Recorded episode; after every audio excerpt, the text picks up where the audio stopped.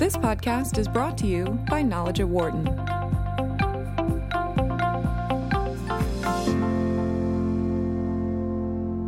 Welcome to the Knowledge at Wharton podcast. I'm Deborah Yao, a senior editor here at Knowledge at Wharton, and it is my pleasure to introduce our two guests today who will be talking about building business value by optimizing digital experiences using cloud platform services. Joining us in the studio is Scott Snyder, who is a senior fellow at Wharton's Mack Institute for Innovation Management, an adjunct professor of engineering at the University of Pennsylvania, and a partner at Heidrick Consulting, leading dig- digital and innovation. Joining us by phone is Dan Lahl, Vice President of Product Marketing at SAP. Welcome. Thanks, Deborah. Thank you for having us, Deborah. The benefits of cloud computing are pretty well established. Companies recognize that investing in on premises technology is no longer a cost effective and nimble way to adapt to the changing needs of users. A better, more flexible, and highly scalable strategy is to use a platform in the cloud to build applications that work across digital devices and can more ably address customer demands in real time. Of course, there are going to be hiccups along the way. So, in your view, what are some of the biggest challenges companies face when delivering new experiences? I'll jump in on that, Deborah. This is Scott. Um, I think the first thing is they fail to work from the customer backwards and really start with the customer experience because at the end of the day, cloud's there to enable uh, these experiences across touch points. And if you just look at mobile as a proxy, and mobile and smartphones have been around quite a bit, um, still right now, 60% of applications on mobile devices get abandoned after five uses. Uh, that's not very good, right? That's not a great track record for industry, which means we're falling short on building good experiences. Uh, I think the other thing is something we call the customer expectation ratchet. So, no matter what industry you're in, uh, if a customer has a great experience in the entertainment sector or in retail and they walk into your bank or your healthcare institution, they're going to expect that same experience, uh, something we call immersive, cognitive, and trusted. Right. So not only will you allow them to use any touch point they want, whether it's voice, mobile, uh, gestures, VR, and right now 25% of searches are voice. Um, they want it to know them and recognize them. They don't want to have to fill in a form again. They want to be uh, have it be a personalized experience no matter what channel they come in on. That's the cognitive part, the heavy lifting on the analytics side behind the scenes. Um, and then the, they want it to be trusted. If they're going to share their data, they want to get something back. The give and the get. Um, you know, they, they want to know the benefits there, and they want to know that their data is going to be protected and used responsibly. So I think companies are still figuring this out and bringing that all together. Dan. Yeah, and I, I and and this is Dan. I want to touch on what Scott said about the multi-channel experience, and and historically there have been different tools and and application services for delivering across each one of those different channels, and for the IT group to deliver an omni-channel or multi-channel experience that is consistent across the, all these channels is really really hard. Uh, that that that's been really really hard to do because the IT group has used different tools and technologies for each different channel.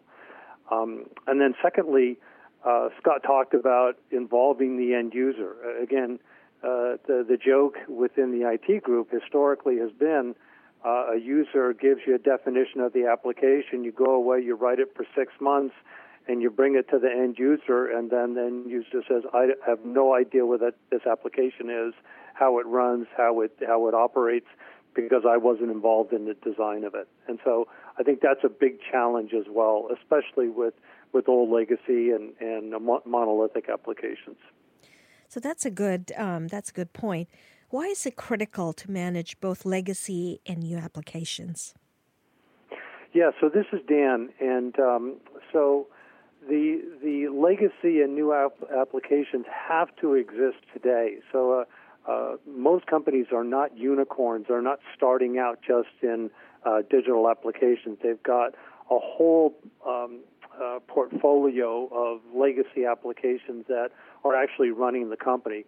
And um, my soundbite on a legacy application is a legacy application is any application that's actually working and servicing your business today. So uh, uh, customers are going to have to be utilizing both legacy as well as new applications, and they may have to do a lot of work to re-energize those legacy applications. Just look at what banks are doing today, and I think Scott talked a little bit about that. They have to securely deliver new experiences to uh, different platforms and and uh, different mobile devices, and so uh, the, the the new applications have to be built into the warp and woof of the current application stack, um, uh, so that the customers can innovate. Yeah, I totally agree with Dan. Uh, you know, a these legacy ac- applications aren't easily switched over to to new platforms very quickly, but they have to start taking advantage of things like the cloud to get the efficiencies. Uh, but more importantly, most of the the important data assets of legacy companies are locked up in these legacy applications, right? So uh, whether it's EMRs for health systems, whether it's point of sale systems for retailers, if you really want to capture these new immersive experiences, you have to tap into that legacy data asset. Uh, so if you're a customer and you're walking into a cap- cafe and you want to tap a kiosk and have it know your health profile and show you foods that might be good for you, uh, that means you're accessing legacy uh, data sources in legacy applications. So, so bringing these together onto a modern architecture is really important for companies to do. And Scott, I think that's really critical too. And we'll, we'll, probably talk about this later on. But the agility of the cloud to be able to build new applications quickly and new multi-channel applications quickly off of the existing legacy data so that customers can mine the existing data that they have, I think is going to be a, a really important as well. Also, the metadata component to that, so having a common understanding of all of the data across the enterprise that then can be used into new applications and, and new experience experiences for customers, partners, and for employees. Really important. Well, that sounds like this kind of integration is really important. But uh, the question from a CFO would be well, what kind of return on investment can one get by using the cloud to enhance the digital experience? And how big of an investment could be expected? Um, there's lots of different numbers that people throw around, but I, have seen numbers that are pretty dramatic, right? The companies that have made the investment in transitioning to cloud along with these new experience and touch points like mobile, along with analytics, because they kind of all go together, right? Uh, moving to cloud and not taking advantage of those doesn't make sense. Uh, they're seeing 50% or more revenue growth boost over their peers, right? So, so the data is showing if, if you made this investment, I think back to Dan's point, it, it it's as much about the flexibility and speed as it is, is about the economics. In fact, public cloud sometimes can actually be more expensive because you're paying on demand, uh, you know, by the byte, um, whereas maybe private cloud might be a better solution. But either way, the speed at which you can move, launch new products, respond to customers um, is really the advantage cloud brings you. Yeah, and, and I agree with Scott. You know, customer satisfaction is really huge, and that's tied to the digital experience. It turns out that unhappy customers share their story three times more than than happy customers. And in fact, I've been accused of my kids of being a an old angry guy on Instagram because I, I post things that that that uh, give me bad experiences. So I've, so I've stopped that. So I've I've done that. Um, but uh, it, it, rich experience and good experience that that really matters. And in a, a, previous research we did with Wharton, um, it, it, showed that companies that invest in design and experiences outperform the S&P 500 by a great margin. And the the one thing we think is kind of interesting, just just one um, uh, data point that we've got from a Forrester Consulting study that we did. Um, with a good experience, we saw that um, the the perception of the company, such as SAP or another vendor, or the end using customer who's built the application by providing a rich experience, that increases the perception of um, that company is being innovative by 28%. So uh, experience matters for sure. So let's drill down a little bit on the financial aspect of this and um, um, and ask you both how much does a company have to invest in DX and platform strategies relative to its size and goals? And should you reach a certain scale before an investment makes sense?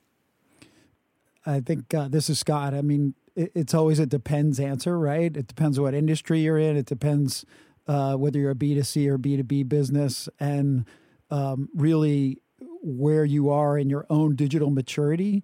Uh, the important thing is that you're thoughtful and you have a uh, mission driven approach to um, to investment in these types of activities, right? Because ultimately, uh, back to Dan's point, it's about delivering a superior customer experience.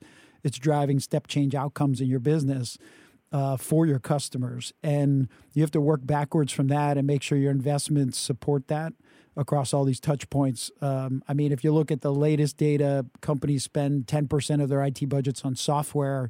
Uh, I would argue it's not enough, right? Uh, almost every company has to become a software company. If you look at companies like Domino's Pizza, that some people might view as a traditional company, they've been on this fantastic digital journey, and and now are, you know, maybe a huge portion of their workforce is digital uh, and really focused on using those analytics, using things like cloud to deliver a better experience. Uh, they've made significant investments. So I think it really depends on um, where you are in your journey and how you wrap that around the customer experience. But certainly it should be a significant portion of your IT spend. Yeah, and, and Scott, we have seen at SAP, you know, historically SAP was the classic monolithic application suite that was expensive, took a long time to uh, to implement, and and it was a long rollout cycle for a lot of customers. And and we have really changed that with the cloud platform tools that we offer to extend applications or integrate cloud SaaS applications together with on-premises applications, or, or just to build uh, new functionality on top of your existing data or application set. And so what we what we offer from a cloud platform perspective is is uh, a set of tools and technologies that are services based, and the way we see customers consuming this is they will come to us with a project that we want to do that will extend, let's say, S for HANA, which is our core ERP application, and we want to uh, create a new um, a partner portal, portal, for example. So we'll give them a set of services that they consume on a pay-as-you-go basis, and they pick and choose the services that they want, and, and we get into a fast-fail type of of uh, project with them, where they can prove out this new portal uh, for for their partners, for example, in six to eight weeks. And if it meets, reaches minimum viable product, then they can roll that out in, in another month or two. So we see that customers are consuming cloud platform to extend and integrate applications on a project by project basis, and they're just spinning up uh, project by project and and and and, and imagining uh, projects as they go. So it's no longer a monolithic way that they're delivering new experiences, but rather on a project by project and and uh, and much more fast basis, much more agile basis. And Scott, I don't know if you see that from the other vendors, but that's clearly how we see uh, customers enriching uh, our SaaS applications going forward. Yeah, I, I, think that's really key for driving, you know, what p- people refer to as a two-speed business model, where you're you're obviously running your current business. You have to do that successfully, but you're spinning up this rapid experimentation and and the ability to slice your infrastructure to support or light up those new applications at a small scale until you can prove them out, especially things like AI and machine learning where you're testing new algorithms, you want to make sure they're they're hitting the mark, they're providing a return before you deploy them more broadly. Uh, that ability and flexibility to have the infrastructure uh, be able to almost in these microservices is really important. Yeah, yeah, we had one example in uh, in in northern UK called Northern Gas, and they they actually took a heartbeat application, which was an old legacy application. We wrote it in Cloud Platform in about four months, and, and, and that to their service engineers across their enterprise. and the key uh, KPI for them was they had to respond to any gas leak across their customer base within an hour. That's why it was uh, uh, what they called a, a, heartbeat application.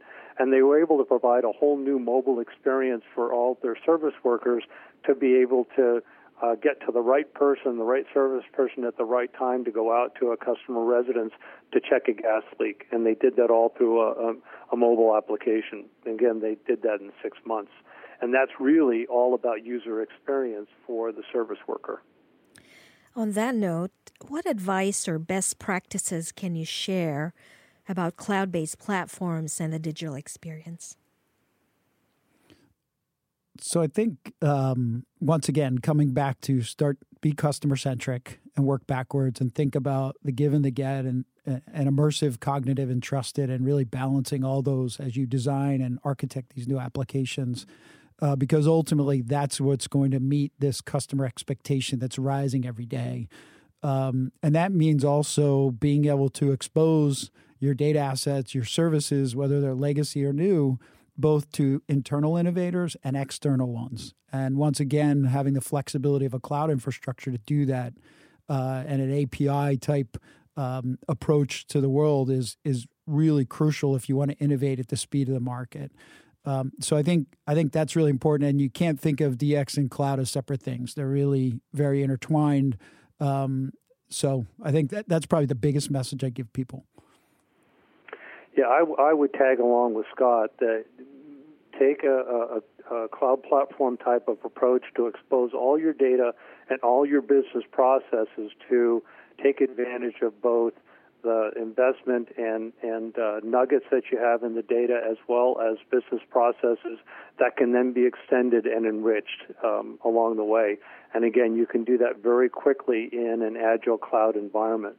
I think the other really, really important thing is involve your users on every step of the process. So not only during the design phase, but also in the prototyping phase. And, and, and during the, the final the, the, the final um, uh, phase where you're ready to go live so that the end user at the end of the day has the reaction to the, the new user experience uh, with one of well of course I like the user experience because I helped design it and they uh, through this agile process uh, the IT group actually designed what I wanted all along the way. And I got input uh, all through the process.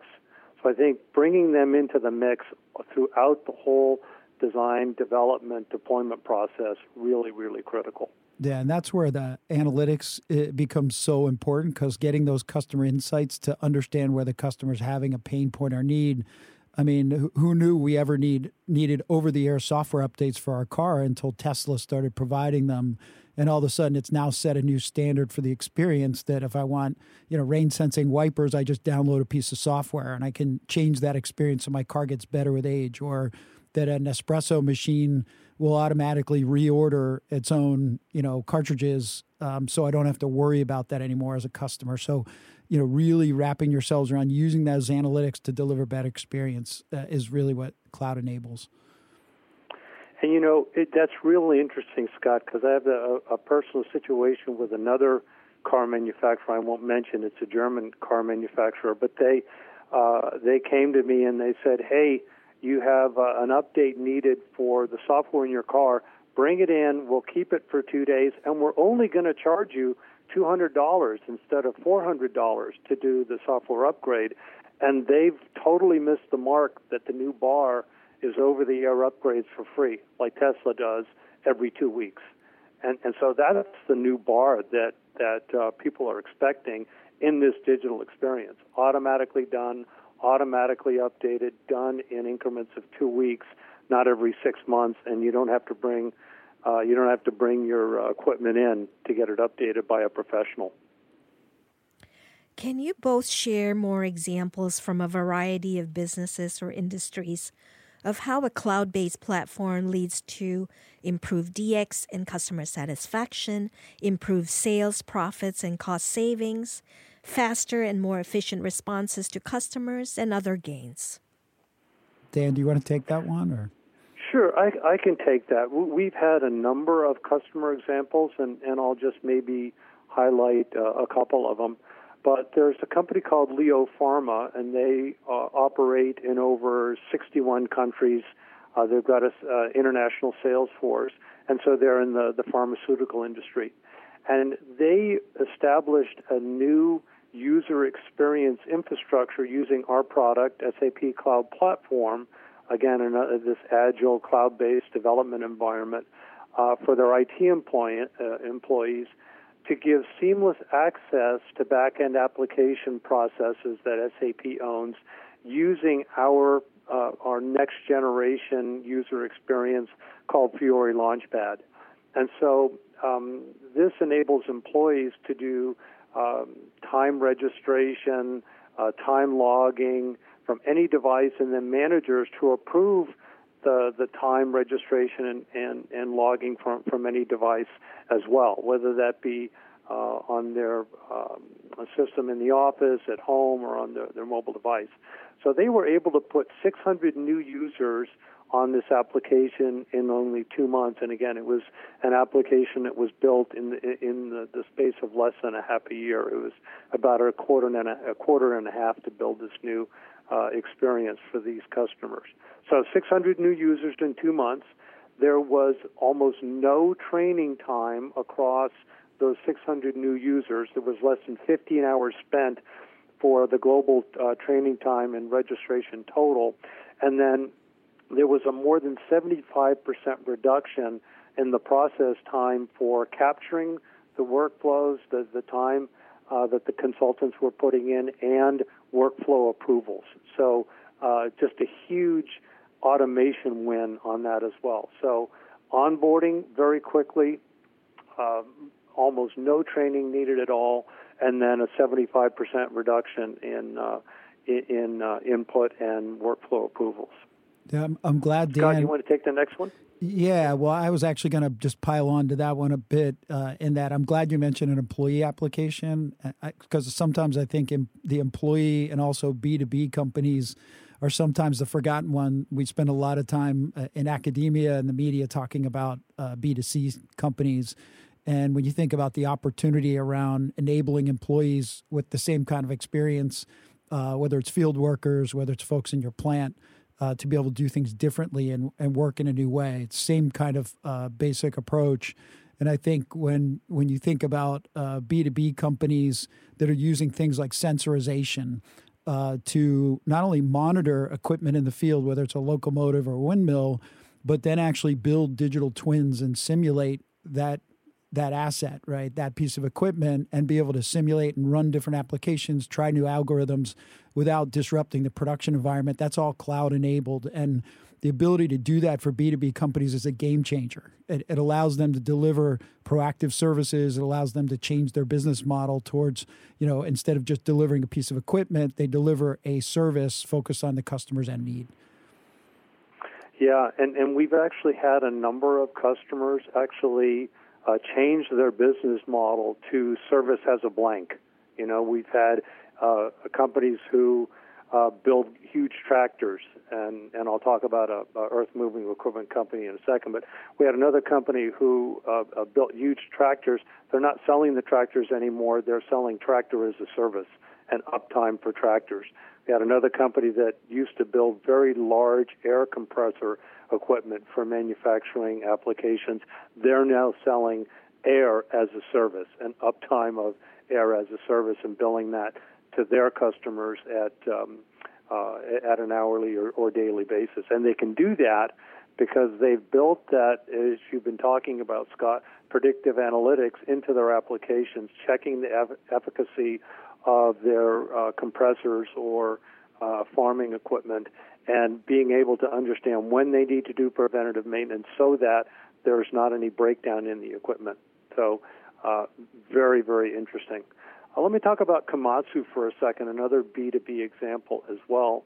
So, um, they are the second largest manufacturer of earth moving equipment. And the American division of Komatsu built the distributor portal, allowing their distributors to create orders uh, for their products from anywhere on any device. Again, a multi channel experience. And then those distributors are now able to view real time inventory and they can pass that on actually to their customers to find out when they're going to actually get uh, the, the parts and systems that they ordered uh, and, and view the product catalog information online. And through this portal, they were able to get a 99.3% customer satisfaction rate. And if you compare that with normal stats that says uh, 84% of consumers say their their experience uh, experiences fall short of expectations, 99.3% customer satisfaction is really uh, a great achievement. Um, and then some of the other key metrics through this this uh, distributor portal that they built were a 40% time saving during order entry and a 99% adoption among their distributors that adopted the portal. So uh, clearly, this new multi-channel experience that they provided has been very successful for Komatsu America. Wonderful. Um, so we'll just stay tuned for further developments. We'll leave it there. Thank you both of you for a fascinating conversation and for joining us today at Knowledge of Wharton. Thank you. Great. Thank you very much. Appreciate the time. For more insight from Knowledge at Wharton, please visit knowledge.wharton.upenn.edu.